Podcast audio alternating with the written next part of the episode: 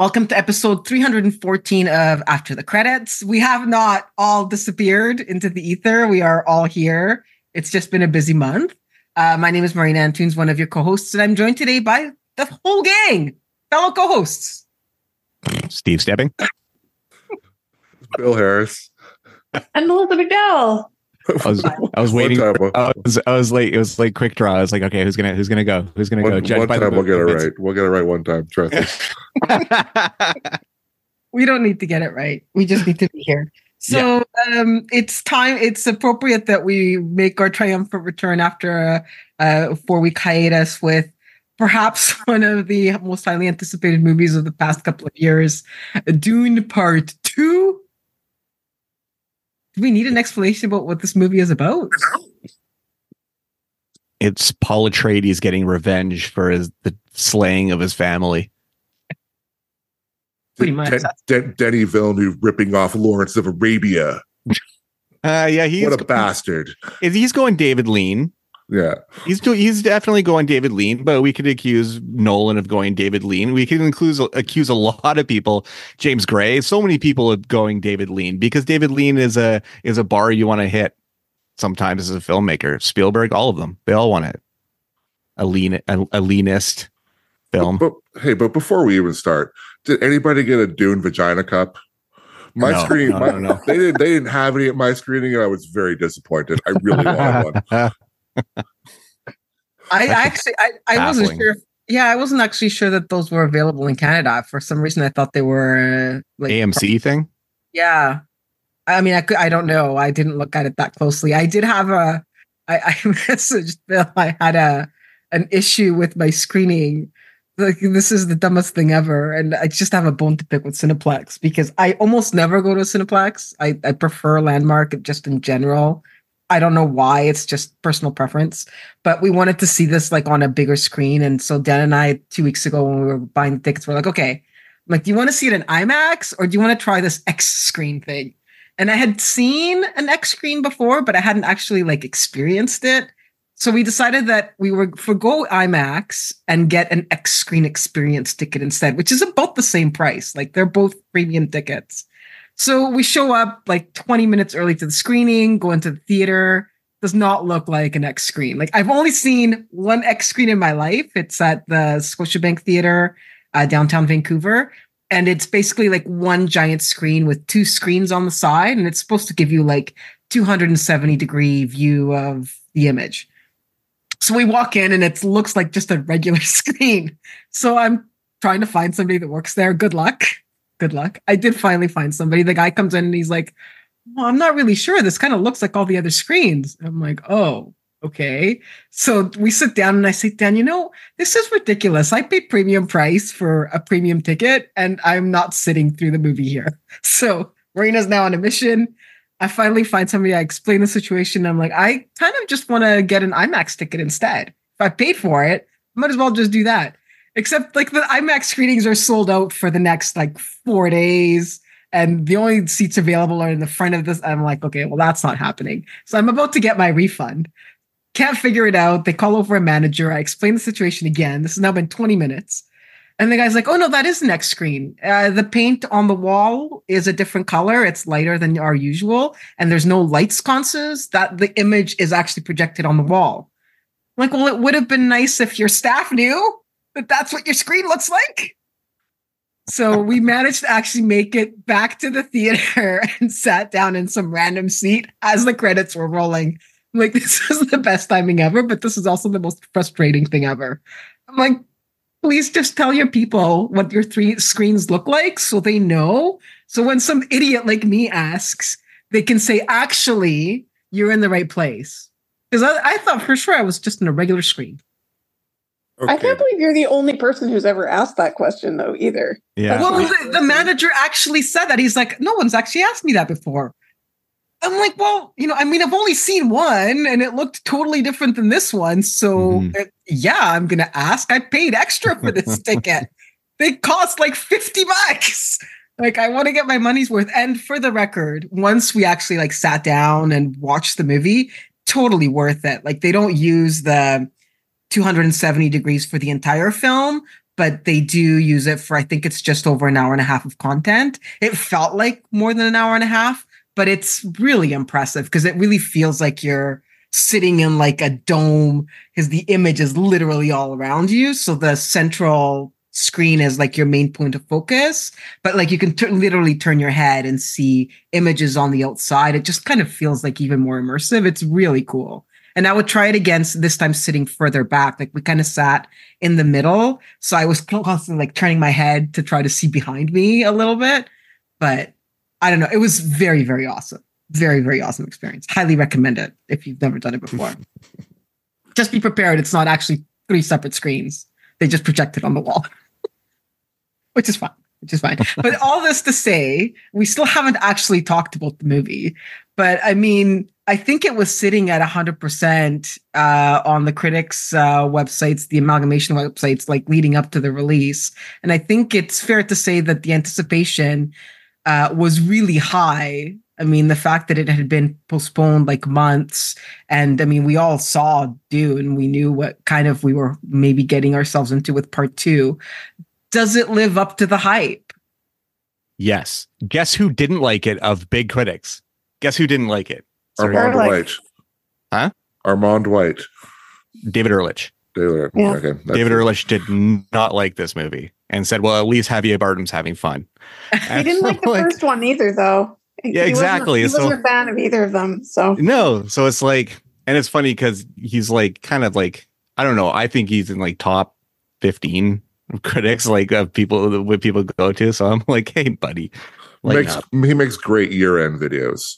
He really does, and it's sad to think that Dune won't be part of 2024's. Um, I'm super grateful it wasn't in 2023. Now, having seen it, and like trying to like shuffle movies around and try to make sense of what the top 10 uh, in 20 in 2023. I'm really glad it didn't come out in November um, because they would have upset the apple cart big time, just big time. Because this is for me a huge benchmark of 2024, and we're only at the beginning of March. I think, though, I mean, looking back, the first one was nominated for what, like nine Oscars. It won mm-hmm. six. But when you look at the big, it didn't win Best Director or Best Picture. I mean, I don't know if that would have made a difference. Um, personally, for me, I, I saw an interview with Denis the other day where he was talking about how with part one, it was really setting up the the sandbox. mm-hmm, mm-hmm. For lack of a better word, um, you know, the characters, the world, the universe, um, and and then part two is really about expanding on what he set up with part one. So it gave him a lot more flexibility to sort of delve more into the universe. What I think is interesting, because um, he certainly does that, but I think what's interesting for me is literally after we came home, um, I started flipping through the book. I'm like, I don't remember how this book ends. It's been like a good decade since I've read it. And I couldn't, I, I wasn't going to read the last half of the book just to figure out how it ends. But I did also rewatch the 2000 miniseries um, which I'm a big fan of. I know a lot of people do not care for that very much, but I, it's actually a really solid adaptation of the book as well. Um, and for its time, it was pretty cutting edge. What I thought when then looking back at Dune again, because I just seen it on Thursday before going to the movie, one thing that Denis does that almost that actually no one else that's adapted the work before has done is he really like focuses in solely on the Atreides storyline. Like the only thing of concern to him is Paul. Like everything else that's happening in the background, like the jumping to, you know, um, the, the princess and the emperor and the Harkonnens and uh, the Fremen, it's really all in service of Paul's story. Like that's it. That's what it begins and that's where it ends. To the point where at no point in either movie does he actually make any sort of uh, big observation on why Arrakis is so important.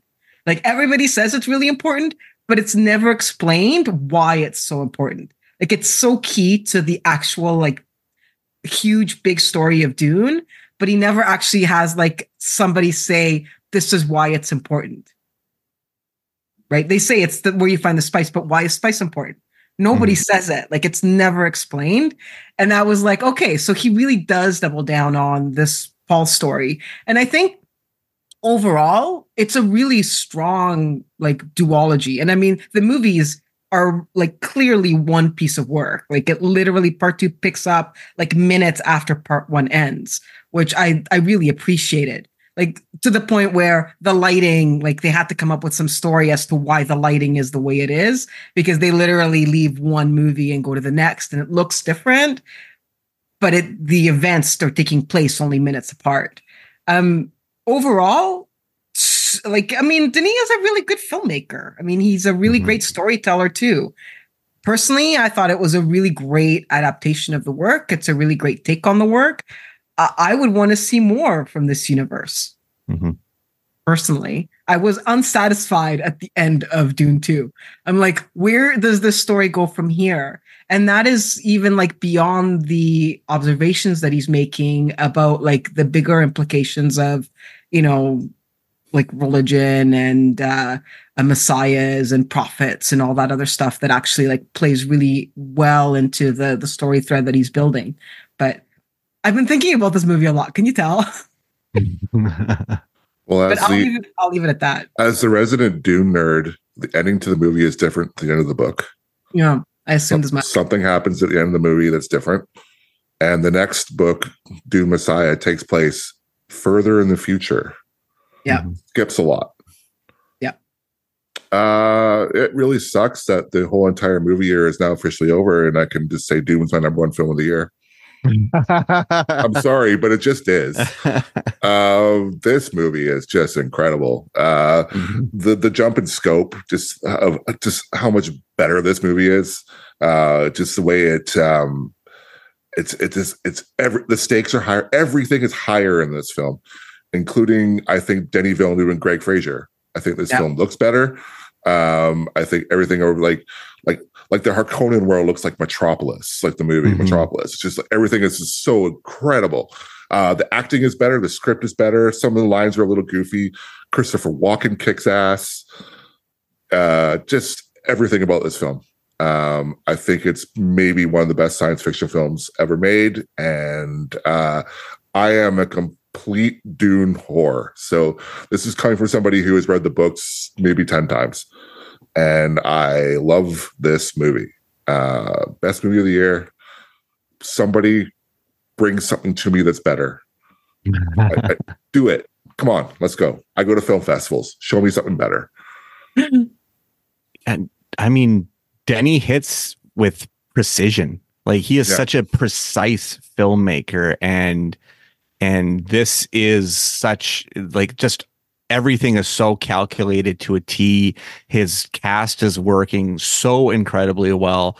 Uh, Timothée Chalamet moves to another level in his career. Like he is like a blockbuster leader now. Like he he commands the screen every time he's on it, and that's tough against a a, a cast that's always game whenever they're on screen. Um, Rebecca Ferguson really stood out to me in this film. Her performance, uh, Lady Jessica performance, is incredible, and the changes that character goes through.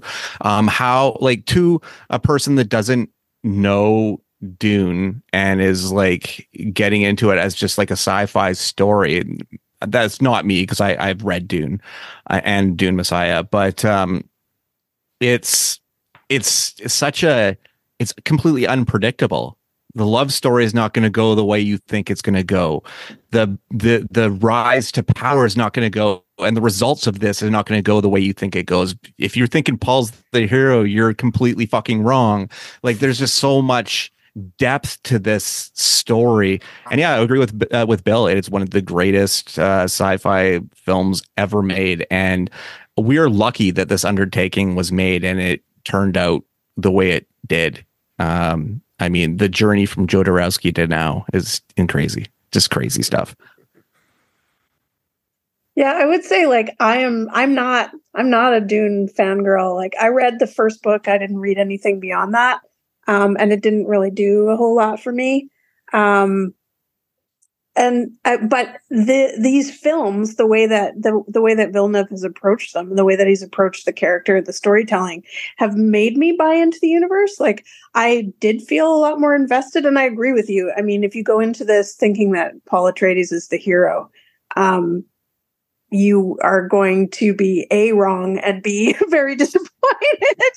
um, and I, but and I think it was really clever because I think that is like the most common criticism that's directed towards this franchise is that you know this is like white saviorism at its peak, um, and uh, and and and this this this film, the way this film kind of approaches that is that it is constantly questioning that. It's constantly questioning the prophecy. It's constantly questioning whether this is really his fate or his destiny or whether this is a way that he uses to justify what he's doing or what they're doing um, it's it, it's it's way more interesting politically than um, than anything I got out of reading the book. To be to be totally honest with you, I think uh, I think Villeneuve has taken some sort of okay source material and he's elevated it to a much more intelligent, um, much more interrogative uh, look at that source material than what he started with.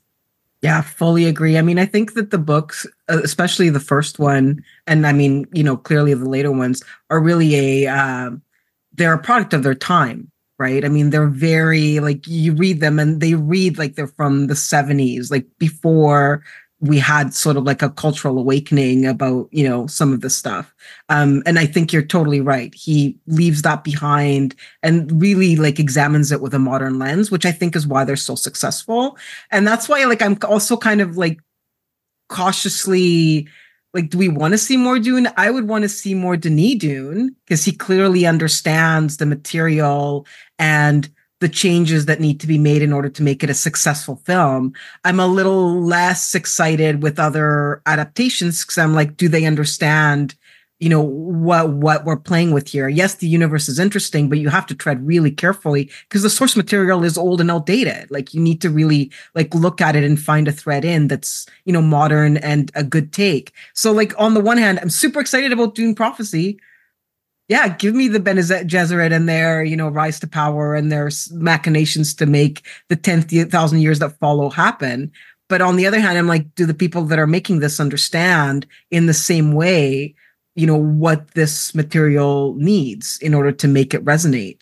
Um, so I'm both excited and very, very cautious. I, I, don't know. Can anybody else do this? Just let Denis do another two Dune movies and encompass, mm-hmm. you know, the do Messiah, and then we'll be okay. I'll be fine after that. Well, he's doing Cleopatra next, so it'll have to be after that. I'm totally okay with that. Just let him do all the epics at this fucking point. Doesn't matter. yeah, right. Uh, but does he have plans to do an, a follow up movie? Because I did, yeah, I did. I yeah. felt like yeah, this there, definitely not ending on the end. Like this doesn't feel like an end. They're midway through script uh, scripting, is what he said on the red carpet in New York. Yeah, yeah. And he did say that he his plan is to finish the Paul story arc. So yeah. basically to the end of Dune Messiah and then from there the story starts to focus on other characters. So but his plan is to basically take it through the jihad. There was a, a like the first thing about this is like one thing I was really excited about with Dune is the excitement that I had like in me as like a movie goer as and as a person that checks out movies like all the time like this movie had like uh like in like there was an intensity in getting to see this movie finally that I haven't felt in a really long time and I think a big part of that is that notion that Denny always delivers. Like he all he always comes through. And um the other thing I was, uh, you guys guess exactly who Anya Taylor Joy was as soon as they revealed her? Oh, I, when they revealed her, I, yes. When I saw her on the red carpet, I had no idea. No, I, I, well, it honestly, it um, wasn't until um, I remember the Lady Jessica is pregnant. I was like, oh, I knew exactly then. I was like, oh yeah, it's Anya Taylor Joy. But in the Lynch movie, it's a, it's a, it's a, a child-like creature. Yeah. So I was thinking, how are they going to do this? And then I knew they were going to approach it yeah. differently. Yeah. yeah. So was, He's going to do a more more spiritual for sure. Yeah. Because of course, David Lynch was more interested in the the physical at that time, and, and, and probably budget wise, he was like, oh, okay. Well. Have you guys rewatched the the Lynch version lately? And no. how much and how much plot he puts into the opening like crawl of that film? It's almost like he's fucked from the beginning. Like he's just, Mhm. it's just like, oh my god, what did you just do? Like you have to explain this shit. I'm Yeah. so Um, glad he didn't murder his career. I'm well, so but, but. I mean that, that's that's that was I think just bad from the get go. I mean, there was no way that he was ever going to be successful making a Dune movie in that time period with the amount of money and time that he had. Like there, it was doomed from the start. Like when you say go on that project, it's already doomed. uh, Mhm. like you need more than two hours to tell the story, and I mean. The fact that we fell into the fact that Dune would be one movie is still, I think back on it now, I'm like, how did we ever think that they could ever do this in two hours or two and a half? Like it's remember? it's impossible. You remember the anger and anger Yes, from the yes. internet when it was And then, that's what I mean. And then looking back on it now, it's like, how did we ever think that this was even possible on, in two and a half hours? Like you just you you literally cannot cover that much ground in two and a half hours. You can't. Uh, you can't. There's just too much to cover. Sting was pretty rad. Yeah. Yeah. Can we? I was really all about Austin Butler in this movie too, though. Oh, he's, He's great. really- he's so He's great. Uh, there was points where I'm like, "Is did they just dub Stellan Stellan Skarsgård?" And you're like, "No, that's Austin Butler doing like the best Stellan Skarsgård impression ever. like he's so good in it, and Yeah, he didn't sound like Elvis in this movie. No, no, and the movements to his character and just all the simple nuances to it. Like, I mean, not to just hyper focus in on one actor because everyone is bringing nuance to their characters. But uh, yeah, uh, I loved his portrayal of this character. My my thought is like, so what? This started m- m- being made like five or six years ago. They Mhm. picked Chalamet off what? Uh, Ladybird? Yeah, call me. Yeah, maybe. Yeah. Zendaya off Disney. She Yeah, hadn't done, she hadn't Or- done Euphoria. Uh, she'd be, she'd married. She was Mary Jane though by this point, That's right? true. That's true. Okay. Uh, in what two or three years ago, they got Austin Butler. What he been in? Once upon a time in Hollywood. He Uh, booked it right after Elvis, right? okay like like they got they got this casting on a maybe on a bit of a fluke that these people might be big and they turned out really big Also, I you'd think that Denny has the ability to have quick casting pull, you would think Yeah. right? you you have an audition tape like right there because I yeah, like you'd think it'd happen immediately. Okay, but can I ask the question? Christopher Walken, I love him. Was he right for this role? he was in the same movie I thought he was Uh, fine. a great foil. I I thought he was a great uh great opposite flow. Like um he was a good I, I think he was he was a good counterpoint to that. Um I it's funny because I did see the thing where um Denny said to Zendaya that you, you know your movie really is part two. And then he had to say to Florence Pugh, your movie is really part three if or when that happens. like, can you imagine getting that? Like, I get something juicier later, maybe, maybe, maybe, maybe. But I get to walk. I, I get to act with Christopher Walken, who is in like a flat Fatboy Slim music video. i come from a long line of harkonnen liars Yeah. I don't I don't know. He I mean he wasn't as uh distracting as I thought he would be, but Mhm. I mean it's a small miss. It's not distracting. It was just that, you know, like, I, because I think of the Emperor as being this sort of Machiavellian type, and he seemed a bit doddering to me, and that felt Mm, okay. not like not the right tone. I don't know. Well, no, actually, I think it does play into the Yeah. overall story because he's really controlled by the the the Bene Gesserit. Like he is a tool Right. for the the Reverend Mother. So I mean, he I think he I can't remember exactly how he's portrayed in the books, but he is not like he is not the scheming guy that you think he would be because he is not the Baron Harkonnen. Like he is not a guy that is you know working on his own. He is really the tool of the Reverend Mother. So it's not surprising that he is kind of doddering. Mm. Uh, whereas the Baron needs to be like the the slimy asshole that he is, because he is literally working outside of the lines and doing things his own way. I have to say, Charlotte Rampling can always make good work of a couple minutes. Yeah, she's so great. She's So just great. yeah. I love the casting in this. I don't like Dave Bautista. His his change, uh, his his like yeah, his regard in the in the in switch over both movies is just so great. Yeah. Becomes like the the beaten dog of the Harkonnens, and Yeah, the like- literal bootlicker. yeah. Oh, it's oh that scene's so great too. It's There so are- great. Yeah, there is there's a lot of really great moments in that film, though. I mean, Mhm. Um, I think the big the the first sort of aha moment for us was like right at the beginning where um they're being chased through the desert by the soldiers and they the worm is coming and they run they're running towards the mountain and they take a flying leap off of you know the top of a sand dune and they start to float up and you're like I didn't fucking see that coming.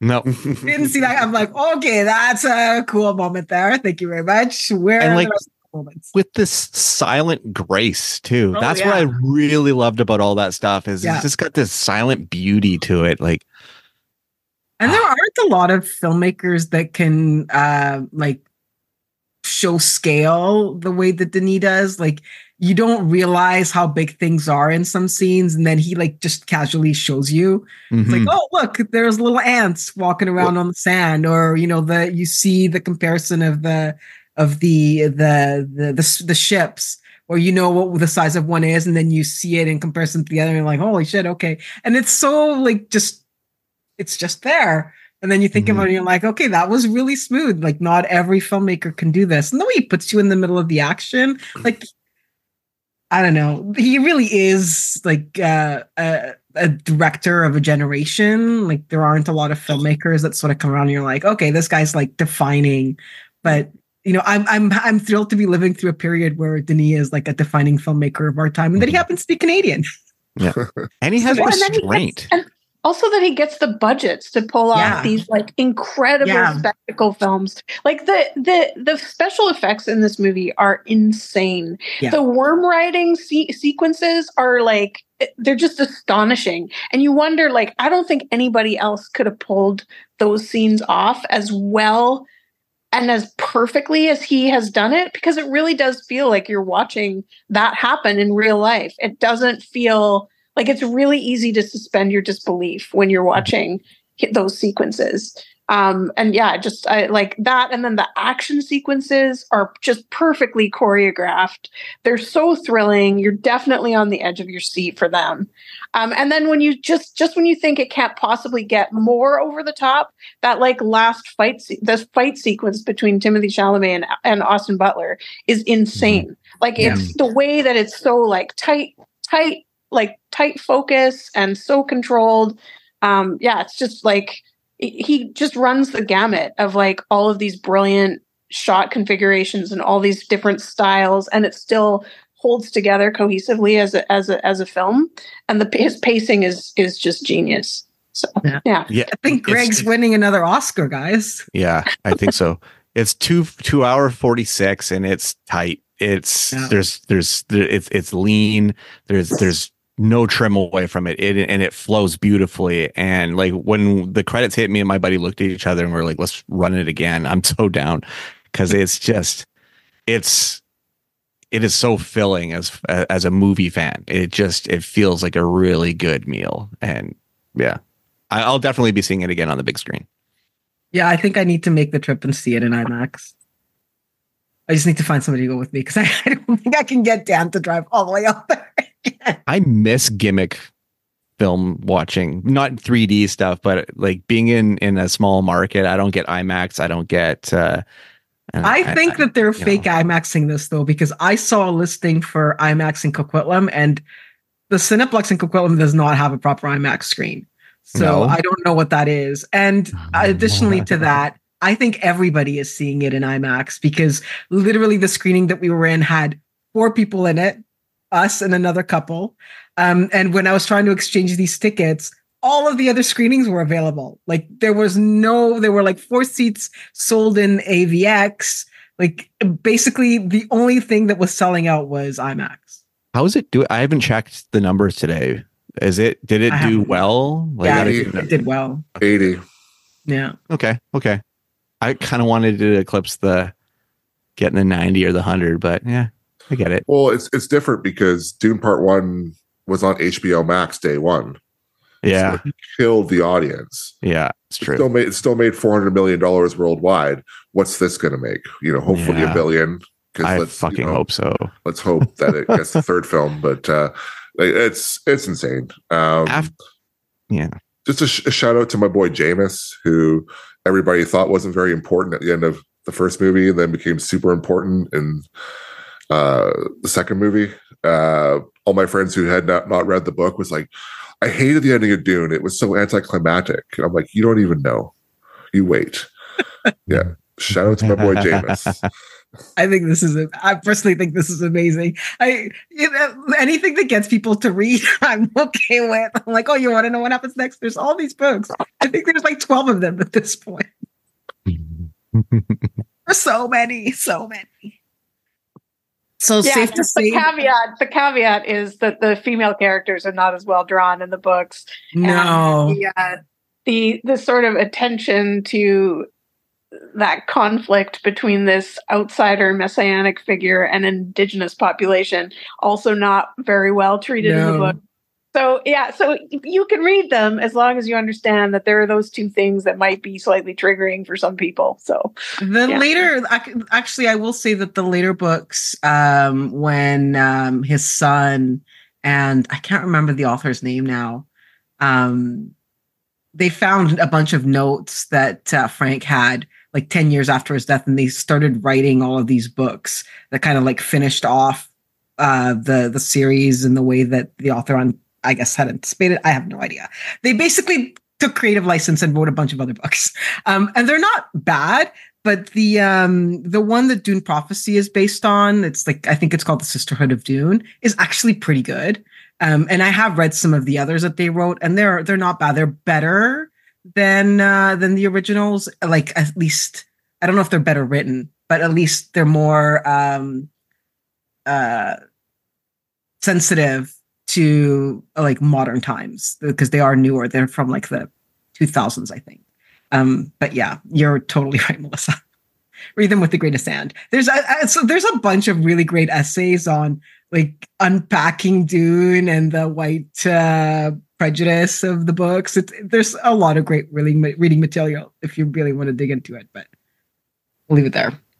But I think it's safe to say we all loved it. Mm-hmm. Yeah.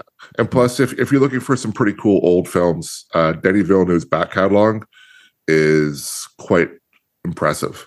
You Uh, can't really go wrong. including his second film, which is narrated by a dead fish. So let's Yep. go. yeah. Actually, IndieWire list had a list of they ranked Denis Villeneuve's films, uh, and surprisingly, I was actually kind of impressed with with their ranking system. Where did they put Uh, Where did they put Maelstrom? Uh, I think it was eight. Oof. I love that movie. I think. I love that. yeah, movie it was it was Yeah. late. It was lower on the list, but they do refer to it a couple of times.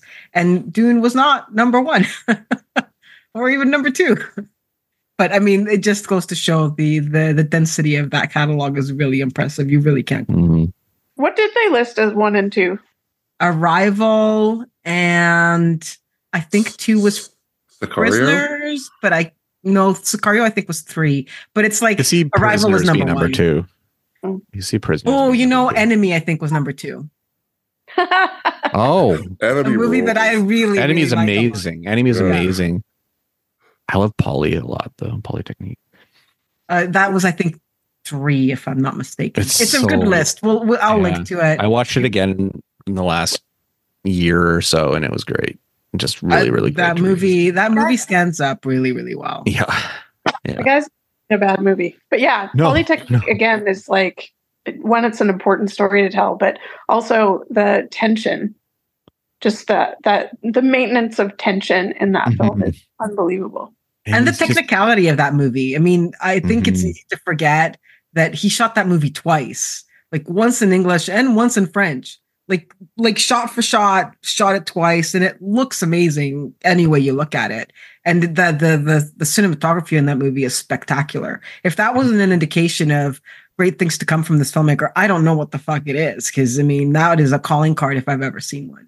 I thought it was between that and Insomnia. I thought it was just his sensitivity to subject matter that I was just Yeah. like, he I love- gets it. He freaking Yeah. gets it. And I anything that he's going to do, that anything that he's going to do, right? Like cuz that like when when he got Blade Runner, I was like it's we're fine. Yeah, we're Yeah. fine. Part, The part of me- ending of Incendies is so good. I Oh, I love that reveal. Yeah. part- it, it part gets of me- shared on film Twitter all the time in like in like little clip form or whatever. Yeah. Uh, It, it- it's yeah, it's one that I I always when if I'm scrolling, if I notice it, I stop and look at it for a second every time. I don't know. Yeah. It's just got got that draw to it. Part of me hopes that uh him making blade runner was like his like little test footage thing for for dune like learning how to shoot ships and stuff like that because that movie's awesome too not, not- Yeah. nobody talks about blade runner that movie rules That Except movie for rules. Denis, like every interview that he's done, he's like, "This is the only movie that I least lose sleep over is is Blade Runner." Like, Well, what was I why though thinking? because it, it, it didn't make money who cares I think Yeah. that that's, but it's always like creative uh, as well. He's like, you know, I have such regard for the original that Mm-hmm. I'm like, what was I thinking? Did I do it justice? Is it really good? And yeah, I think part of Yes. it is it wasn't a box office success. It's it's been on TV like nonstop, and every time we flip through the channels, we end up watching like half hour of it at least. it's it brought a controversial opinion out of me that I was already flamed for once before when it came out. It's better than the original. Woohoo! Those are, those are that's high praise. Yeah, that I- is it's high better than. Ridley's. I sorry, it is. It's more coherent, that's for sure. Yeah, yeah, and I just agree. enjoy it. Just the one cut is Hell of a also great more. too. Yeah. Yeah. Fully agree. Sorry, sorry, not sorry. Don't have to be sorry. Don't have to be sorry. We have spent uh, 40 minutes waxing poetic on Dune. It's a good Yeah. movie Yeah, it is a very absolutely. it is a very good movie. Certainly a really great start to the movie year. Not that, you know, we're only in March, but you know, it's usually pretty quiet leading up to the summer. So um let's talk about some other stuff. Well, who who wants to start? Um, Other I can, stuff that see. I can start. Um, because yeah, I mean, there was a lot of stuff. Um, I, I wanted to quickly mention how to have sex because I think it's like a really, it's a really solid film.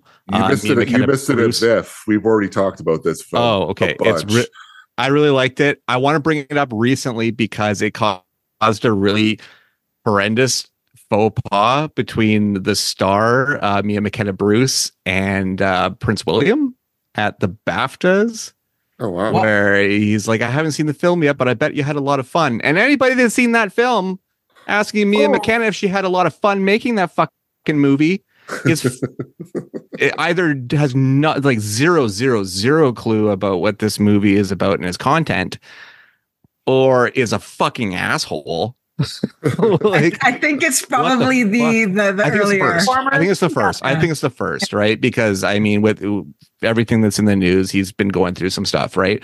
But the funniest thing is Ayo Edebiri was standing like next to Mia, and there's a, there's a shot this. of her face, and she's just like, I got this like because Ayo is all of us laymen at awards shows. Like every time they interview her about something, I'm like, well, that's exactly what I would be thinking.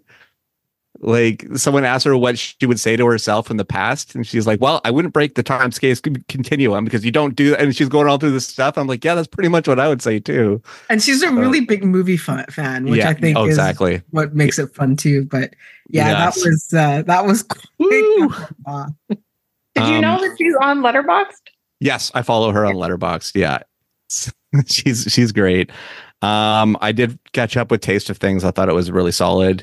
Um, and that last 360 shot of in the of the film is just incredible. Just I'm still in the stuff. aftermath. I'm still in the aftermath of, of math of that movie. I haven't stopped baking. Oh, it's so it's so. I blame it on the taste of things. My my kitchen has become the kitchen. Not really. I wish it was the kitchen of a taste of things, but it is uh, the best kitchen of my dreams at the moment. um. Okay, let's just rip the band-aid off now. Madam Web or Madame Web. Um, this fucking movie. What the fuck? I I don't like. My tirade on Flash like times like a thousand. Um, but at least nobody's trying to celebrate Flash like it's any type of a good film at all. Like the, it's pretty universally terrible. The opinion on this. Um, there's just so much wrong with it. They make every sin of what you don't do for exposition, every single thing you don't do for exposition, they do in this. Dakota Johnson is horrendously bad. Um, and the villain of the film, I've even forgotten who he is. He is even worse. And all of his stuff sounded like it was done in really bad ADR. Um, and the rest of the girls, um, like is, uh, Isabela Merced and uh, Sydney Sweeney, and the the third girl, I'm forgetting her name as well. They keep teasing that they're superheroes at some point in this, the the future, but they never ever get to it or make any allusions to it whatsoever. Like it's just solidly around this Madame Web character that clearly she doesn't even care about her own storyline. And oh my god, Guys, The- I think I figured this out. I figured it out. As as Steve was talking, I know exactly what's going on. This was their way of killing Marvel. Like just putting the nail in, hitting it, it's But it's done. adjacent though. It's Sony Marvel, which is Marvel adjacent, which is really sad because when all these girls got signed to do this film, they were like tagging their Instagram with the with Marvel Studios and all this stuff with this belief that it wasn't the truth. And nobody nobody told them until it was way, way, way, way, way too late. And the final scene of this movie is probably one of the most one of the most hilarious moments in theaters in a long time. It felt like a kids in the hall sketch. And I was I, I couldn't I can't believe in a world where Warner Brothers is canceling the Batgirl movie and cancels this Acme versus Looney Tunes movie that Sony was just like, we're gonna release this in theaters, unironically. I'm just I I'm so baffled Because they have integrity, at least. They made the fucking thing. They put money into it. Yeah, They're going to release it. I think that that's a much, even if it's the worst movie I see this year, I'm still going to see it.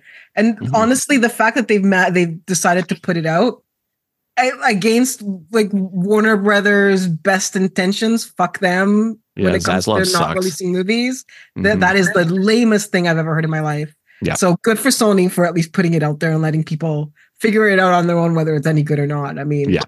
Sorry, hot button issue for me. I I, I really have an, a problem with studios writing off entire projects as a tax write off. That's Mhm. just Yeah. It, it it's so wrong on so many levels. Um, sorry, sorry. Uh, no, no So, so worries. it's just a question about the film. Did it feel like it was like edited to hell? Yeah. There, there's there's 2700 cuts in the movie. Wow. It- it's what, 80 Uh, that's from the director. That's directly from the director and I was like, was it's telling- pretty bad editing if you could count that high Yeah. while you were watching it, Steve. yeah, I, I know, right? Like I, I'm like tallying it up, the notebook. Yeah, I, I couldn't even count that fast. There's some the, there's a sequence where she goes off of the bridge in the car, and there are so many cuts in just that car dropping into the water. Wow. So yeah, I, I couldn't even ca- keep up with it. So yeah, fuck that movie. Just so I register on my Letterboxd, I give it half a star. Just so I just register that I gave it a review. Because it's just bad. I didn't want people to think that I had any sort of affinity for it by giving it no stars. But uh um I've you guys have probably already talked about this. I saw the pets the latest Petzold film, uh, Afire. Paula Beer. It's fucking fantastic. I just adore every second she's on screen. Um, there's a, I think it's a Canadian film, Suze, with uh, Michaela Watkins and uh, Charlie Gillespie, which I thought was really kind of adorable. Um, basically about uh, a woman that is put in charge of caring for her daughter's ex-boyfriend, who she can't stand, and uh, it's just a, it's a good like a good comedy that felt like it had a, a nice reality to it. And I like Michaela Watkins getting a lead role. She's always underrated, in my opinion. Um, should should I let you talk about Lisa Frankenstein? Maybe not. you want a dog pile onto mine uh because i didn't hate this movie um it's like they're definitely trying to do beetlejuice meets heathers and slap those together, especially with the aesthetic. Um, I love the soundtrack of it. I adore Kathryn Newton. Um, there's a line in it about a contraceptive sponge that me and my friend laughed our asses off. That we just thought it was such a good line. Um, there's simple charms to it. It it was okay, not great. It's by far. I've seen some mediocre movies so far this year. Is by far the worst thing I've seen this year. I I was so disappointed. I just it and I agree. Like there are a couple of things that I think are redeemable. Like the production design, I think is really good. The soundtrack I thought was awesome. Um, both the score and the soundtrack itself. And there are like moments that are that like work, but man, this thing was such a slog. I just I can't believe how far how far we've come from um uh what was uh what was uh Juno and Jennifer's body? Yeah, I mean Jennifer's body is genius. This feels I yeah, it's it's just so bad. Like I I just didn't find the dialogue any of it worked. Like every once in a while there was a funny line, but there are so few and far between and the movie just feels so disjointed and the tone is totally off and the story itself I don't think really works. Like I I uh, yeah, Mm, it, it uh, for me it was a complete miss. I just I was so disappointed by how just mediocre and really kind of terrible it is. It's not even mediocre. It's like downright bad as far as I'm concerned. I'm sorry, Marina. It's not your fault. Don't worry. I just I did watch it on the like from one comment that you said that you were kind of laughing. I'm like, okay, well, we'll give this a go. And admittedly, the trailer looks fun. Um, I just it it was just so not good and I had zero expectations. No, I, it wasn't the expectations. It's just not a good movie. I didn't like it either, but I and holy crap, this would have been completely unwatchable without Kathryn Newton. She's oh, for sure, pretty great. Yeah, uh, sure. yeah, it's it's got some laughs, uh, but uh, yeah, it's it's definitely not the best film I've seen this year. It's like a two out of five all day. Oh, I think I gave it one and a half. I like. Yeah, I, I, was so disappointed. it just did not work for me at all. I gave it a three. I saw that. I saw that. I see you. I see you. I know. I know. I know you do. I'm just. I'm going to end off because I, I do have a bunch more, but I'm going to end off with. Uh, uh, I watched uh, last early last week. I watched Spaceman with uh, Adam oh, Sandler, yeah. uh, Carey Mulligan, and the voice of Paul Dano. And I, I dug it. it. It's it's weird in in a way I like it, it. It's flighty and existential, and also like got this like emotional core to it. Um, Sandler and drama always I always dig it. And the director told Sandler before filming this that he didn't want the Sandler voice in that in this film. And holy shit, did the Sandman come through? Like he does not sound like himself in it. Um, it is definitely because it's based on a Czech book. It is so Czech coded because he's a he's a Czech uh, astronaut, right? Uh, and um, I just thought it was really good. Carey Mulligan never misses. She's just she's she's always right on the bullseye.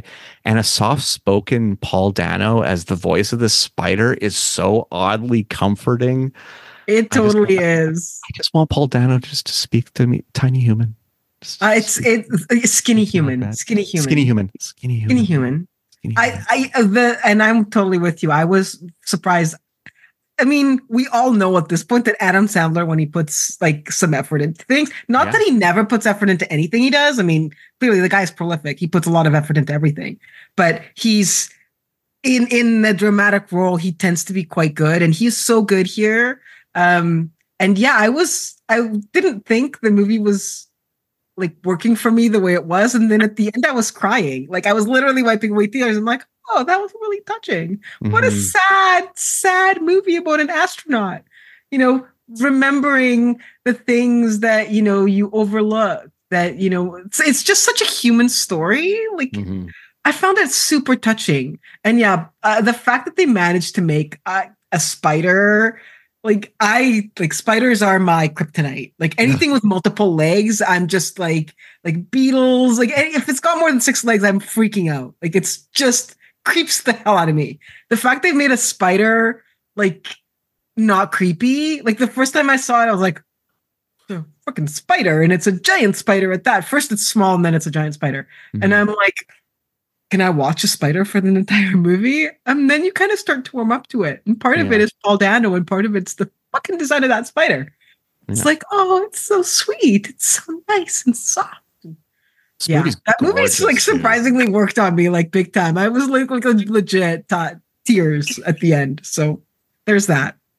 It's gorgeous. It is a thoroughly beautiful. gorgeous looking movie too. It, it never doesn't. It, it it- always looks interesting.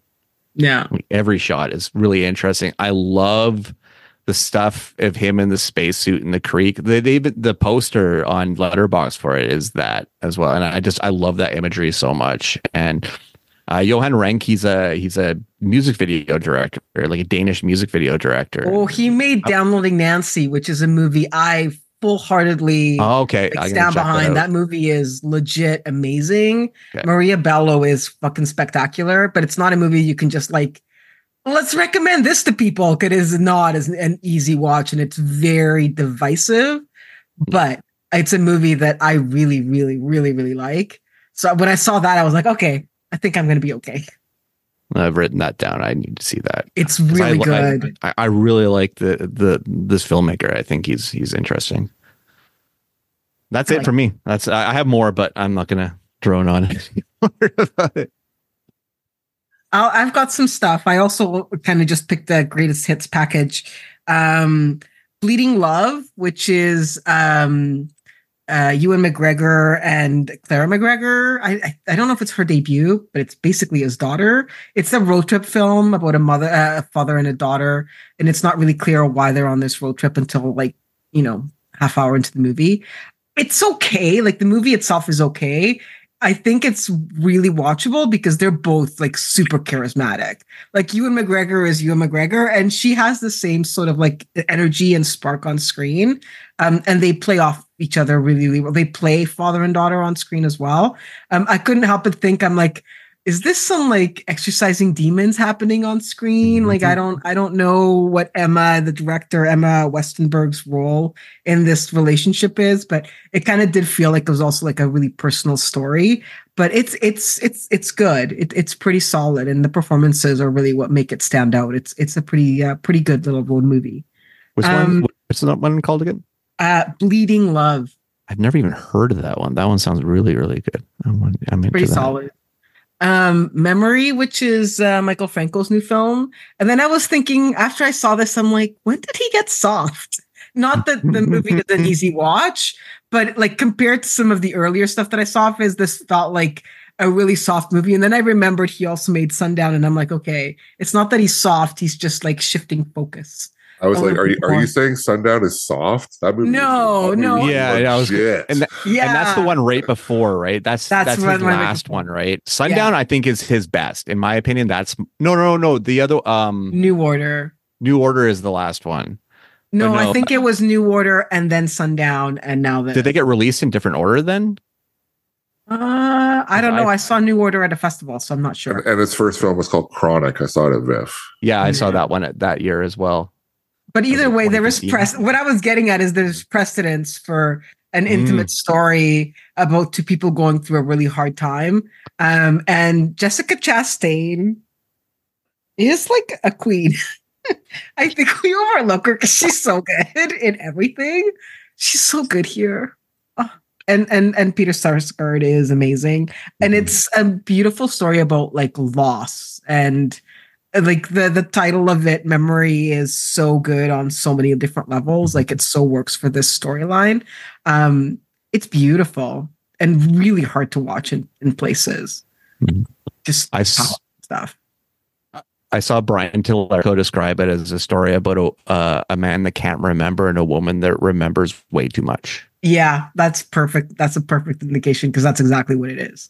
Mm-hmm. these two people on the opposite ends of memory Mm-hmm. Mm-hmm. um uh, miller's girl uh literally i watched this because of jen ortega i'm like you put jen ortega and martin freeman in a movie together this is marina fodder right here and it's so it, it's not great she basically plays an oversexed teenager who um has you know feelings for her English teacher, and Martin Freeman is this older teacher who maybe thinks a little too highly of himself, and the two things collide, and it's both really fun to watch and really problematic.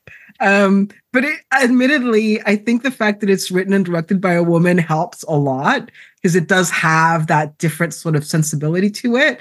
But it's essentially the story that you think it is when you read the the log line, which is student falls in love with teacher, or the other way around. I actually think they say teacher falls in love with student, which is probably more accurate in this case. It's it has some really fun moments and some really kind of icky icky imagery that I'm like, I don't know if I really need that in my mind, but Jenna Ortega and Freeman are actually really good. Both of them are really good at it. So there's that. I, I really did enjoy it for all the the creepiness. It reminded me of like a 90s like weird thriller, something that Jennifer Lynch would have made is actually the thing that came to mind. I don't know why, but it, that, was, that was the comparison that came to me. Um, anyone but you, which Steve, did you just say you just watched? It? Yeah, this? I just watched it last night. Yeah, I love this movie. it's, it's so fun. much fun. It's so much fun. Honestly, give me all the Glenn Powell at this point. I will just take all the Glenn Powell all the time. I'm, I'm even, even the new Twisters trailer. Even even the, I saw Twisters trailer and I'm like, give me all the Glenn Powell. that movie, I'm not sure. Yeah, well, he's he's he's the lead in the new Richard Linklater film Hitman, which yeah, which I'm is, is going to be a huge film. So yeah, I'm yeah, it is the that. year of Glenn Powell. And then I rewatch, I just rewatched Top Gun Maverick, and I'm like, I never would have thought that this guy was going to be the guy, but we're there. Mm. We're there. We're there. I um, knew. I saw that. I, I felt that there was a star power coming from when when I saw him and everybody wants some, and I was like, mm. he's the charmer. He's the charmer. He's coming out of that one, and and his and him on Scream Queens. I think he was so great on that show. Um, I haven't seen I, that. I, I felt like it was eventually coming. I mean, that show is worth watching for him and Jamie Lee Curtis alone because she's amazing in that show. Um, actually, I really like Emma Roberts in it. She's she's really good. Um, but yeah, and as far as Twisters go, I, am willing to give it a chance because this is the, this is uh, the from Minari director of, Mar- of from the director of Minari. Exactly. So I, am willing to give it a chance just so, just because I love Minari so much. Which is still like the weirdest transition if I've ever seen one. Absolutely is. Absolutely uh, uh, anyone but you, I thought was a real, really fun. Like it's, it is what it is. But Sydney Sweeney and uh, Glenn Powell have really good chemistry. It was a really fun watch. I, I really enjoyed it. I thought it was good fun. Um, like R-rated rom coms are really the direction they need to go in. I'm, there's I'm okay much that. more. There's just much more they can do within the. I'm okay with that. Um. Okay. It's shifting gears almost completely. To Kill a Tiger might be one of the most difficult watches I've had in a long time. And I'm putting Zone of Interest up there. This movie is such an uncomfortable watch. I I I just don't even like so it's a documentary um about uh, a father who while a young woman, while a girl, she's 13, who is gang raped in a small village in India and her father um decides that he's going to pursue charges against the the three men. And it doesn't sound like this should be an like the the movie that it is but you have to take into consideration the fact of when it's taking place where it's taking place and it becomes this whole other thing about um um like community and uh like where we've come from and where we're going and uh, where India is coming from and where it's going. It's just it's working on so many levels, and this man is just it, like there are. I mean, I don't even know. Like the there's a moment where he's sitting in a car with like a man from the village who is basically elected to represent the village in the public to the outside and i don't i still don't fully understand the whole dynamics of who is like the hierarchy of of how these villages are represented but basically what happens is in the past an incident like this would have been dealt with by the village as a whole. Um, and the father would never have been involved in making the decision to take this to court. But there are new rules in place that kind of give families and individuals an opportunity to pursue charges.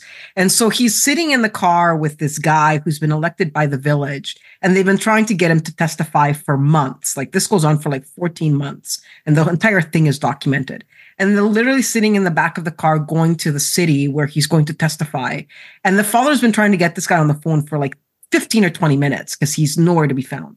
And they're sitting in the back of the car, and the the, the father is saying, um, I, I didn't think you were gonna come. I've been trying to reach you. And the guy, like to him, turns to him and says, I'm not a loser. I have better things to do with my time. And my heart, like I just I lost it. I started crying uncontrollably, and I'm like, oh my God. I, I just I don't know if I can deal with this. This movie was gut wrenching. I just don't even know. And I'm getting teary eyed just thinking about it. It's so powerful. I don't think it will like win an Oscar, but the fact that it's in the race and people are actively seeing it is so important because it is such an important story and such an important message. And full kudos um, to Nisha Pahuja, who directed this and followed this family. I don't know how she came to the story, um, but holy crap, it's so important. It is like by far the most important thing I've seen this year. It's so good. So, and it's streaming for free on the National Film Board website and on the app. So, really easy to find if you're in Canada. Um, can't recommend it highly enough. It's amazing. It's like just over two hours you never feel it, but it's every at every turn. It's like another gut punch. You need more. Here's some more. It's just it's just nonstop. It's such a hard watch, but so so worth it. So worth it. Sorry, yeah, it's really good. Kill Tiger, amazing, amazing, amazing. Um, and uh, finally, on a lighter note, um, Code 8 Part 2 is actually a lot of fun. Sweet. I haven't watched it yet. I think I was going to watch it tonight. So. Yeah, I uh, I came to Code 8 like very late. I think I saw a trailer for Code 8 Part 2 and I'm like, what is this thing? And so I went looking for it and it's been like this long-winded thing that started as a short film and then became a movie that nobody saw and then somebody saw it and it became a thing on Netflix. And then Netflix is like, "Oh, a lot of people saw this thing. Let's make another one." So they made another one and it's it's fine. It's uh um it's a like it's clearly like a step up from Code 8. They clearly had a better budget. So the story is a lot more involved. The special effects are way more advanced. Um, and Robbie Amell is still the best part of this movie. he really is the best part of the first one, and he's the best part of this one. That said, Stephen Amell is not bad. Like I generally don't like him. I have other issues with Stephen Amell, but he plays a pretty good villain. Um, and the movie is actually like a pretty decent I thought it was fun. That's it. That's all I have. I don't have a lot. As I said before, I, I didn't really. January and February are dumping grounds for shitty films, the theater. Mm-hmm. So I don't go mm-hmm. see shitty films. I just don't. um, but then I say that, and I saw I saw Night Swim, which was as terrible as I thought it was going to be. But I was bored one night. It's a it's a January Blumhouse film. Like what the fuck did I expect? It's Megan. Haunted pool. Yeah, Megan's the the, the one thing that you know. Uh, yeah, it's a haunted pool with Wyatt Russell and Kerry Condon. A pretty decent uh, cast there. Um, it's, Especially Kerry. Damn. Yeah, she's she's awesome, but uh, the movie is terrible. Um, never see it. You've heard it from me, and just never watch it. Uh, me, I lasted approximately 15 minutes watching Mean Girls, the musical. uh, it's just I don't know if I'm old now and just the, the singing drove me nuts, but I just, I just couldn't get my head around it. I, I hated it so much. It's not as I didn't think it was anywhere near as good as the original, and the songs are.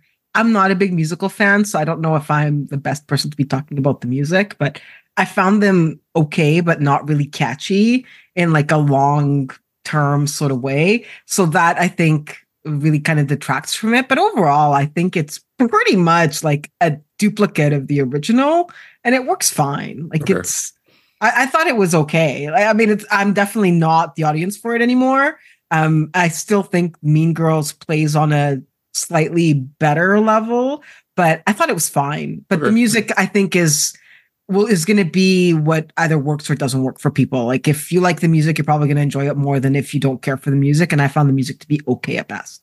So I think like it's weird because I, so I still have I haven't seen it. I, it's not very high on my priority list, but I do find that this like so it started as a movie, it became a Broadway musical, and now this is a movie version of the movie plus the Broadway musical. I find that all really bizarre. Like I guess someone greenlit this based on the popularity of Hamilton, is what I'm guessing. Um, but I do think it's kind of it's kind of a strange. I don't know. I guess they're trying to add a new dimension to the reboot, but Mhm. yeah, not super appealing to me either. Sorry, Bill. There's- go ahead. Yeah, there's Yeah. no fetch. Let, let- the, the the fetch that let's try to make fetch happen is still a thing in this movie. And I'm like, fetch is come and gone, kids. yeah, it never happened. I, I like Angourie Rice a lot. Um, and I find Renee Rapp fascinating. She's she's a very interesting person. Um, I just I, I'm not a musical guy and I just don't see the fucking point of this whatsoever. I'm still trying to gear up to watch the color purple right now. So Just like don't do it. that Dude, didn't work for me at all either. So No, No, yeah, I didn't finish that one. yeah, I, I, legit either. did not finish it. I was like, this is not happening. it's No, two thank you. hours and 20 minutes as well. This is why I did not finish it. It just Holy no fuck, appeal. man. And I'm Quincy. sorry, there's something like if you do see it, I would be curious on your take on that opening number because it like Okay. like we all know what the color purple is about, so it's really Yeah. weird to see, you know, black people like like it just feels the whole thing just feels off. Like this Look. is just makes no sense. I just got uh, Warner just sent me the 4K of the original 85 film recently. Oh, so I just kind of rewatched that film and I'm still like, how the fuck do you make this a musical? Yes. Why? You don't. Why do you make You this a don't. musical? And I understand it's just like Quincy Jones always apparently saw this one for a long time as eventually becoming a musical. I don't get it. I don't. it- It's uncomfortable to me. But Yeah. also, why? Like, I don't see the point of remaking a film that was pretty much perfect the first time they made it. Mm-hmm. Like, Mhm. what? Like, why? What? Like, I don't. I don't understand why. Why do you need to update something to bring it to new audiences? Like, Mhm. that's why I appreciate the like the remasters like so much because like putting something back into theater that that Mhm. came out a long time ago and finding new audiences that way is so much is a much better strategy to me. I think than I. I mean, I guess it doesn't. It doesn't make the kind of money that a Mhm. that a re-release does, but. um yeah, it's just so unfortunate because uh, yeah, the color purple from the '80s is just such a brilliant movie. It's like brilliant on so many levels. The casting is perfect, um, the story is perfect, the approach is perfect. Like, why would you want to mess around with that? It doesn't make any sense. I don't know, but I shudder to think what they're going to do to Schindler's List soon. Um, Musical. Oh, Steve. Oh, Steve. Well, I mean, because what? Because Color Purple's 85, Schindler's List was 94? 94, 95? that sounds about right. did I? I'm just did, saying, I, I'm just saying where the way things are trending. Uh, did, did you, you guys hear about that that quote Spielberg put out about zone of interest? Yes. That's Yeah. high, high, high, high praise. Best best Holocaust film since the one I made. to be fair, to be fair, yeah. My favorite thing, my favorite Spielberg moment recently was the direct the the director of uh, Godzilla minus one getting to present him with a Godzilla thing, and then him saying that your movie was incredible. Like, because it was. Yeah. Yeah. yeah, right. He's like, he's like, okay, I can, you can put me in a pine box and put me underground. Now I'm done. But he's not. I've made, I've, I've hit, I've no, he's not. But I've hit. he's got more moment. Godzilla movies to happen. All I fucking hope so. I still haven't seen minus one because there's no way for me to see it here yet. So Is Godzilla going to upset Oppenheimer at the Oscars? Oh, for visual effects? Yes. Yes. Yeah. Actually, so? no. Actually, no. I think the creator is going to upset all of them. Really? That's my prediction. Ooh, Really? that's Juicy? pretty sus- For V, v for VFX, yeah. I For think blending? the race. I think the well right race. yeah. I think race. The the race now is a creator versus Godzilla. I think it's come down to the indies for sure. And, and and the creator won at the VES Awards. It it wrapped up a lot of awards. So like uh, my money was on Godzilla going into it, but now I think the creator is the one that is the one to beat. That's a I nice I still It was can't never believe that they pulled off that movie with such a small budget. Like it Yeah. just, that just blows It's my mind. Like yeah, there's there's a really fant like a really fantastic sort of making of VFX of Godzilla minus one, where the, like it's like 15 minutes long and they show you the process of the making of the film and how they managed to make those visual effects with such a small team. And it is it was the conversation at Spark FX when we had our speakers dinner and when we were talking to the speakers from the various studios, because there was currently so much unrest and uncertainty in the industry it is going back to the small houses. Like I think we're done with the big DNEGs and ILMs of the world, and it's going to go down to basically who can do the work for the least amount. It's become too bureaucratic. Like there are too many layers between the the artists and the creatives. Um, and it's it's expensive and it's time consuming. And now both Godzilla and the creator have done well, both in awards and box office wise that it, it sets a precedent for what's to come. So I think this is the future of VFX is the small indie houses. Talking from somebody that is only like vaguely in the industry. Um, but yeah, I've totally derailed the conversation. Sorry. We started this at Mean Girls, the musical. This never Bill, happens. Back to you. Never happens. Uh, I saw the new uh, Jason Statham film, The Beekeeper, which is surprisingly okay action film with some pretty fun dialogue from Statham about got to keep the hive alive and the queen and all this stuff. It's really quite weird. It And is very strange, but there's a- he's he's so watchable. And there's a really fun kill where he attaches a guy to his truck and drives the truck, and all you hear is the guy going. "Ah," Flying across the It's so screen. good. It's so good. I, I, It is I laughed, good. I laughed a little more than I probably should watching this movie for a, for a January Statham film, but uh, it's it's got some fun stuff. Uh, it's it's not a huge recommend, but it's not also not a a not recommend. I'm with you. I second that. Yeah. I called it my sound of freedom. Oh my god. Oh, Dispatching old people scammers. yeah. All right. Yeah. All right. Let's get it. Let's jump in. All Yeah, right. it's, it was surprisingly decent. Uh, the Bob Marley biopic is it's all right. Uh, it should have been better. It's Bob Marley. Do better. Uh, But he's good, right? he's good. Yeah, Yeah. yeah. Uh, just it's just a standard, you know, by the books. You already know most of the stuff. Uh, it's I hate biopics. Jeez. wait, wait. So wait, it's not a documentary. It's a biopic. it's a Mhm. biopic. Kingsley Ben Adir plays Bob in the movie. who I adore. yeah, He's me too. Me He's- too. He's, great, but man, Yeah. it's a pretty standard film. Mm. Ah, that At sucks. least, at least they got the rights to the music, which would have made it even worse if they hadn't. Yeah, it's not an all by my side with uh, Andre 3000 playing uh, uh, uh, Jimi Hendrix. and uh, the last thing I saw was a, a Netflix doc called "The Greatest Night in Pop" about the uh, the making of "We Are the World," uh, which only happened because uh, there was an American Music Awards in Los Angeles one night, and every star who sang was in Los Angeles for one night. So after the award show, they went and cut a song.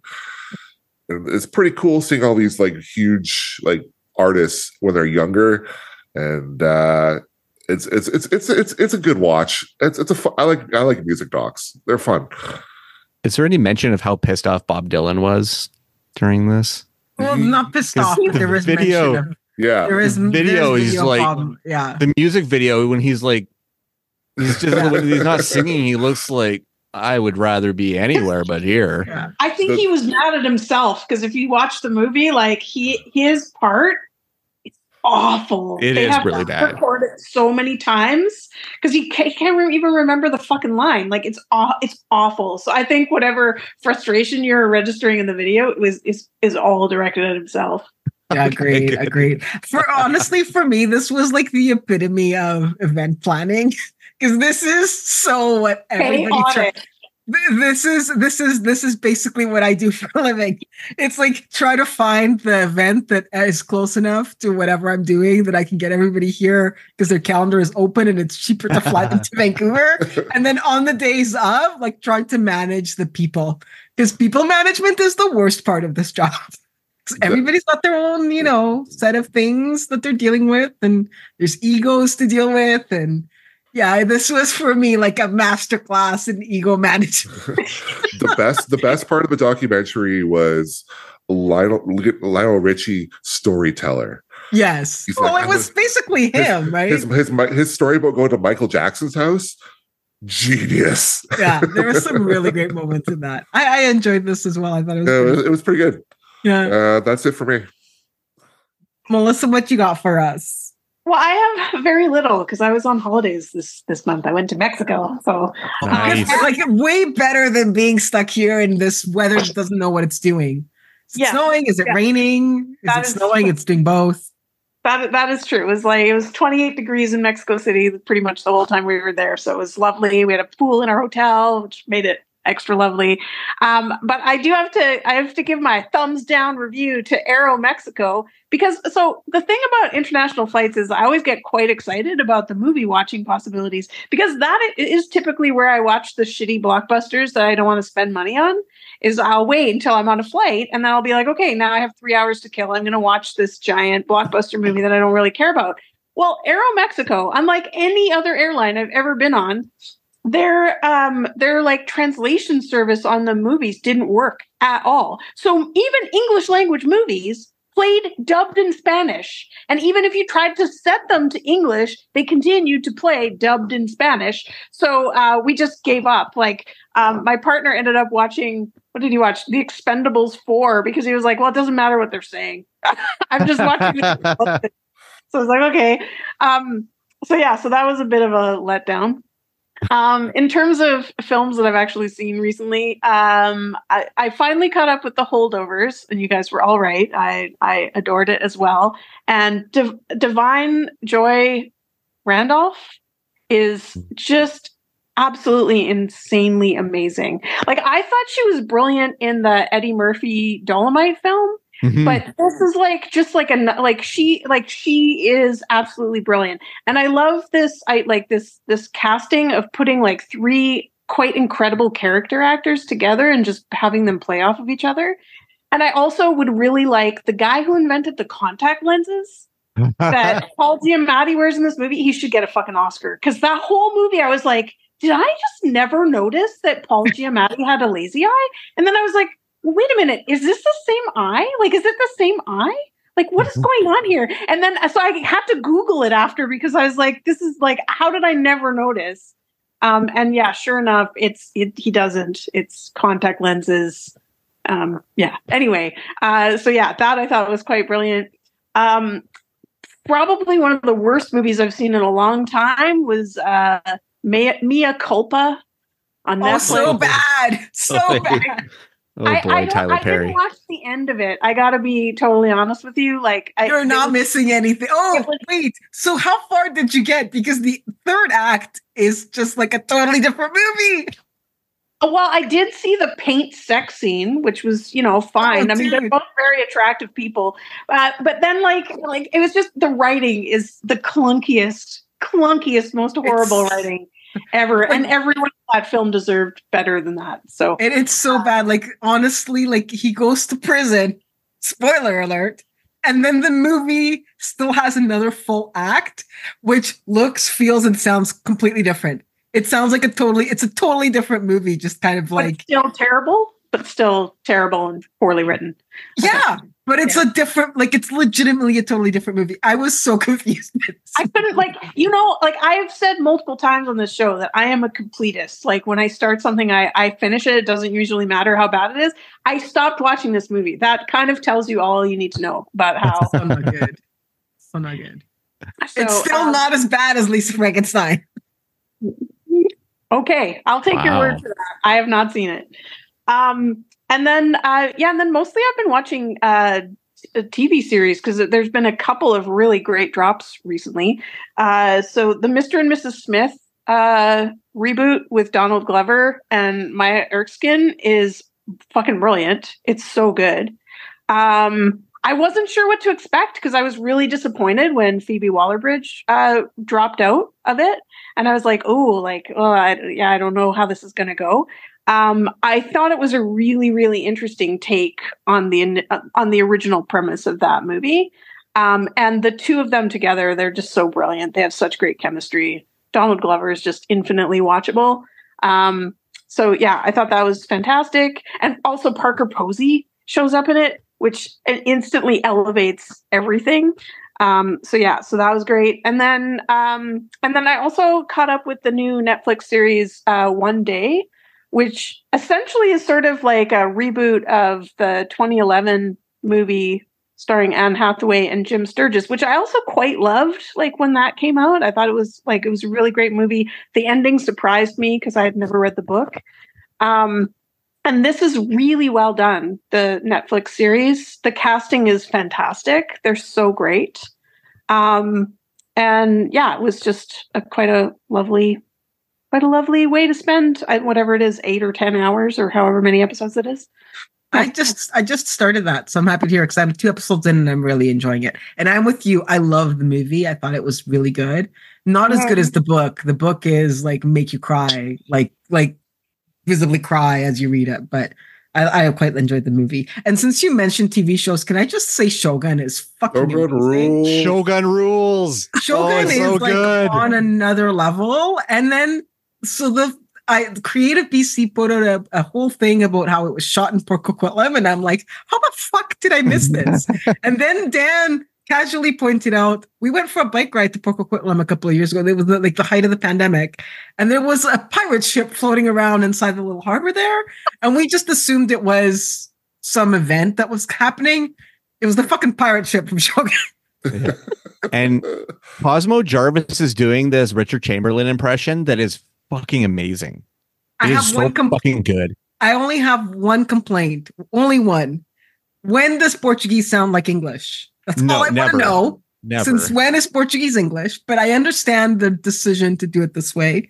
But as a Portuguese person, I'm like, really? I know we're horrible human beings in the past, but at least give us some credit for the language. Mhm. but And- okay, I, that's all I saw about that. And Hiroyuki Sanada is always good. Oh, so just good. Always good. But how amazing is Nestor Carbonell? in This, show is on another level. It is so good. Oh, as soon as he showed up, I'm like, oh, there we go. there we go. Like he's a Such a slimy addition. human. I like, you're love the it. though. slimiest of human. It's so great though. Like, it is good. I, I yeah, I dug into this series right away, and I remember watching the original series with my uncle, um, and uh, so I have that nostalgia for this story. But um, yeah, I mean, boiling a dude alive in episode one, and it's just like, holy fuck! and you just keep hearing it, it. and hearing it. Oh. yeah, yeah. My my wife tapped out in that scene. She's like, I'm out. Yeah, I, I can't say I, if it was going to go on a lot longer, I was going to tap out as well. But no, it's, I we but that's the it. point, right? That's Yeah. oh, it's so interesting. I, I yeah, it's Very so good. good, very good. good stuff. Bill, by any chance, are you able to entertain us on what's coming up in the coming weeks? Well, Marina, what are your thoughts on Kung Fu Panda 4? I'm seeing it Thursday. Sure. it's another Kung Fu Panda movie. Whoosh, whoosh. No, swoosh. whoosh. Skadoosh. Skadoosh. Thank you. Skadoosh. This is how much I remember of Kung Fu Panda. I don't remember the key So, phrase. so a show of hands, other than Steve, who's seeing Kung Fu Panda 4? Eventually, Okay. Yeah. hey I- man, I like I'm glad Jack Black gets a paycheck. I don't you Yeah. know it's fine. The fine. movie- he's I he's didn't like hilarious. I didn't dislike any of the movies leading up to this Yeah. one. No, they're fine. Uh, there's some horror uh, movie called Imaginary, where your imaginary friend comes and kills you or something. It's a Blumhouse film. Enough said. Uh, there's a Netflix movie called Damsel with Millie Bobby Brown, which I thought the I'm trailer actually in. looked kind of good. Yeah, Yeah. I'm, I'm kind of I'm kind of in with that one. Yeah, me Yeah. too. That trailer looks fun. Yeah. Uh, the American Society of Magical Negroes. The reviews on this have not been good. No, it played Sundance. I thought it'd be better. Yeah. Yeah. Uh, Love Lies Bleeding. I know Steve's all over that one. Yes. Me yes. too. Yeah. Rose glass, new rose glass, new rose glass, new rose glass. Sorry. She, Come on. Come on. did, did she make Saint Maud? Yes. Yeah. Oh, Yes. love that movie. Oh, Love that I'm all movie. about that movie. I I was a defender of that movie. I, I remember So that was good. the year for defending horror movies. It was defend that or defend Lamb. That was that was that year. I, I thought Saint Maud was really good. I, I I was under the impression that that was well received. Was it not? I loved it. Yeah. The- I thought it, was felt- great. It, it was a lot of like for some of the film Twitter, it was a lot of like, oh, A24 is falling off with this one. And it's like, did you watch this All next right. movie? Uh, there's a movie of VIFF that I saw called The Animal Kingdom opening. It's got uh, Adele Exarchopoulos in it. It's Ooh. quite good. It's about uh, people, certain people in society start becoming animals, and this the world kind of rebels against it, and they, be, they can become like um, ostracized. It's it's quite good. Uh, I liked it. It's got it's got it's, uh it's cool special effects. Uh, the story's pretty good. Uh, what else? Uh, ooh, Roadhouse.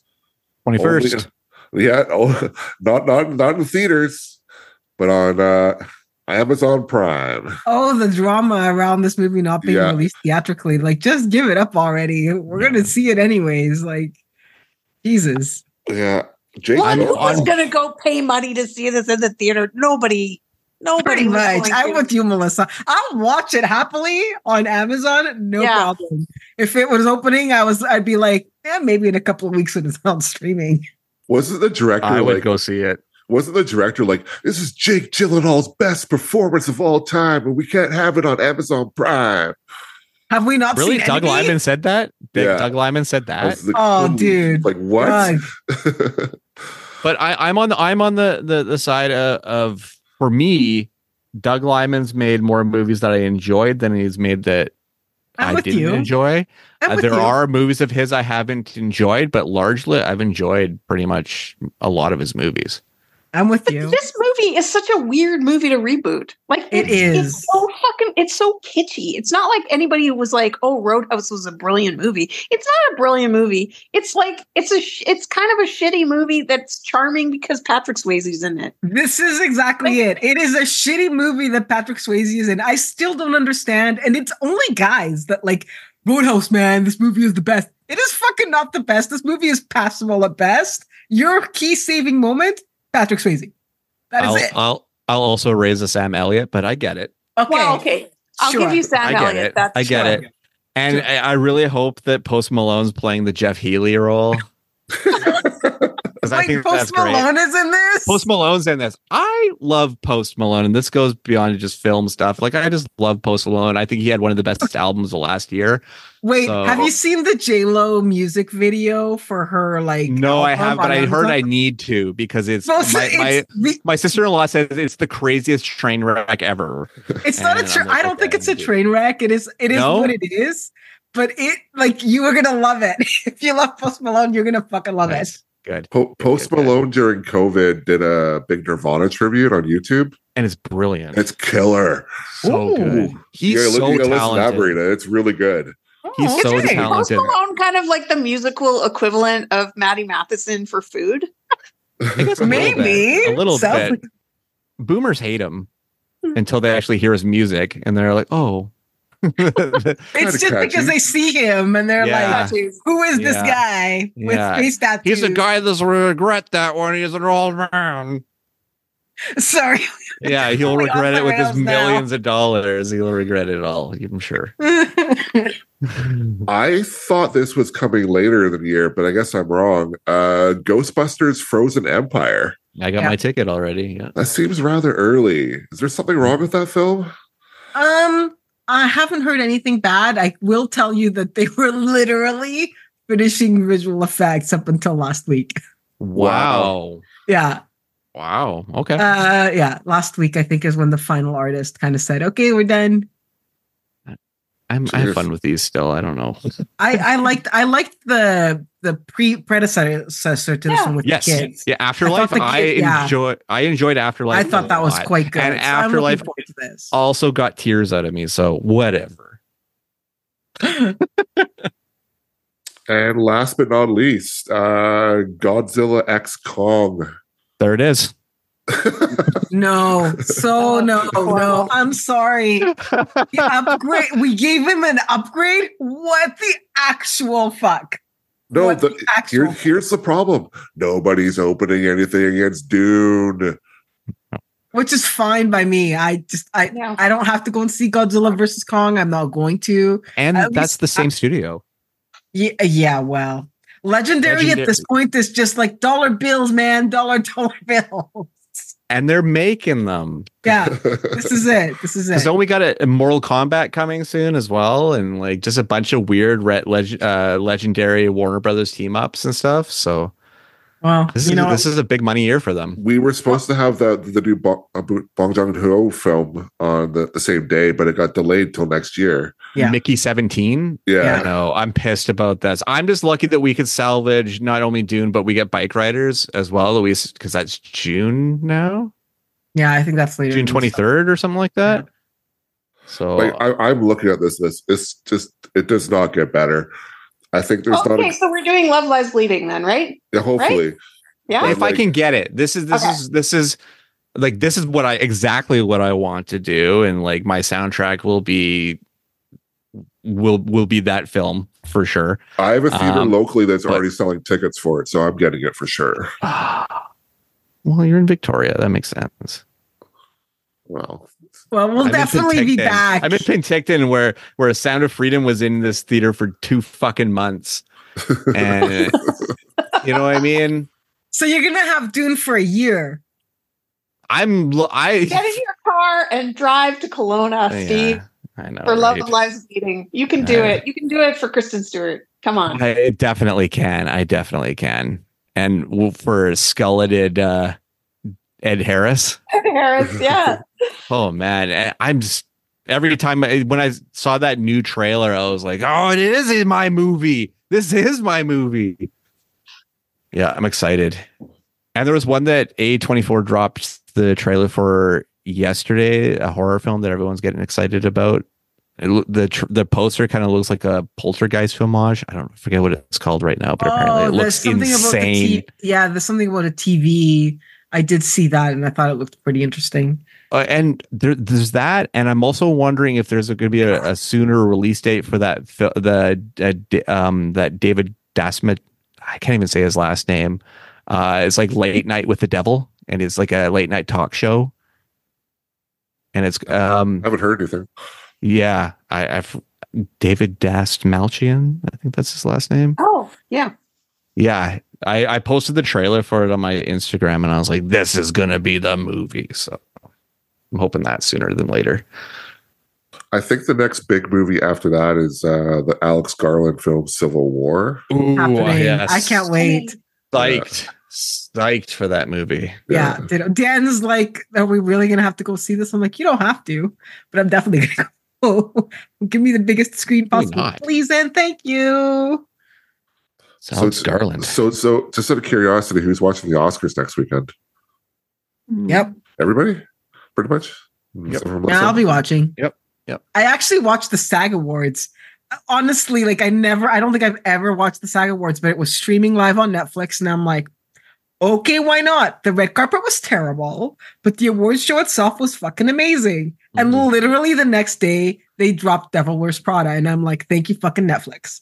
I will take it. Thank you very mm-hmm. much. They they dropped Devil Wears Prada and Top Gun Maverick on the same day. Like that's my weekend. Sorry, I'm done. That's amazing. I'm done. I literally watched Devil Wears Prada that very same day. I, I so I don't have the patience. I feel like I don't have the patience anymore to sit through the awards shows. I do like I'll watch like the the the, updates. the highlights. you know, like the well, the updates like like usually like the Guardian or CBC or somebody will have like a you know like a running A live- one what, and then and then I'll watch like the highlights the next day of the stuff that is like worth watching. I am like I am excited that Ryan Gosling is actually singing the the Ken the Ken Mhm. Yeah. song. Me too. I'm Ken. Yeah. It's gonna be great. It's gonna be Yeah. I want Mark Ronson to play the drums.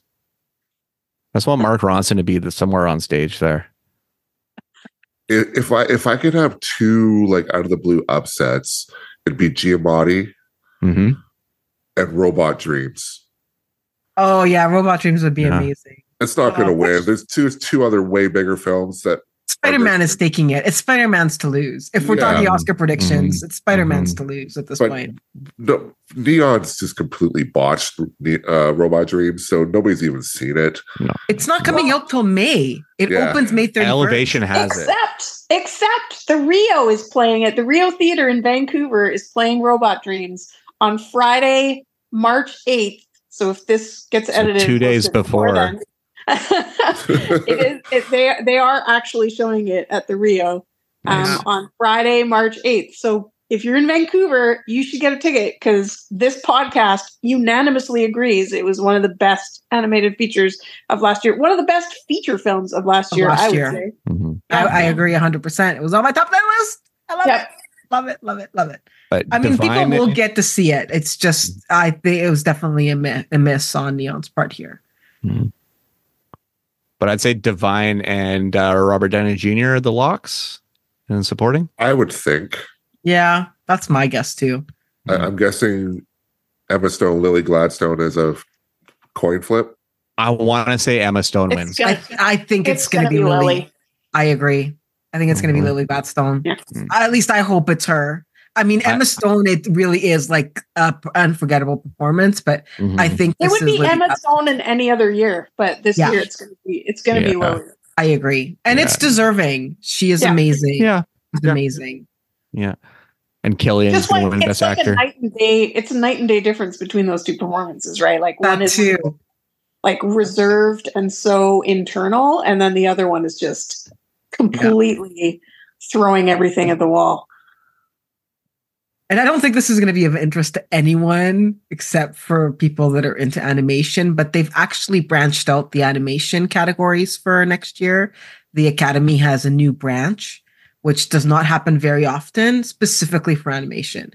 So as of 2025, the best short animated film and the best animated film are going to be handled by a completely new branch that's actually led by industry experts, uh, like in- industry professionals, which I think will make a difference in hopefully the voting. Because right now it's uh, pretty much a given. And when you have a movie like Spider Man, it's going to be a given anyways. But um, I think this opens the door for m- more variety in in that side of the uh, of the academy branches for sure.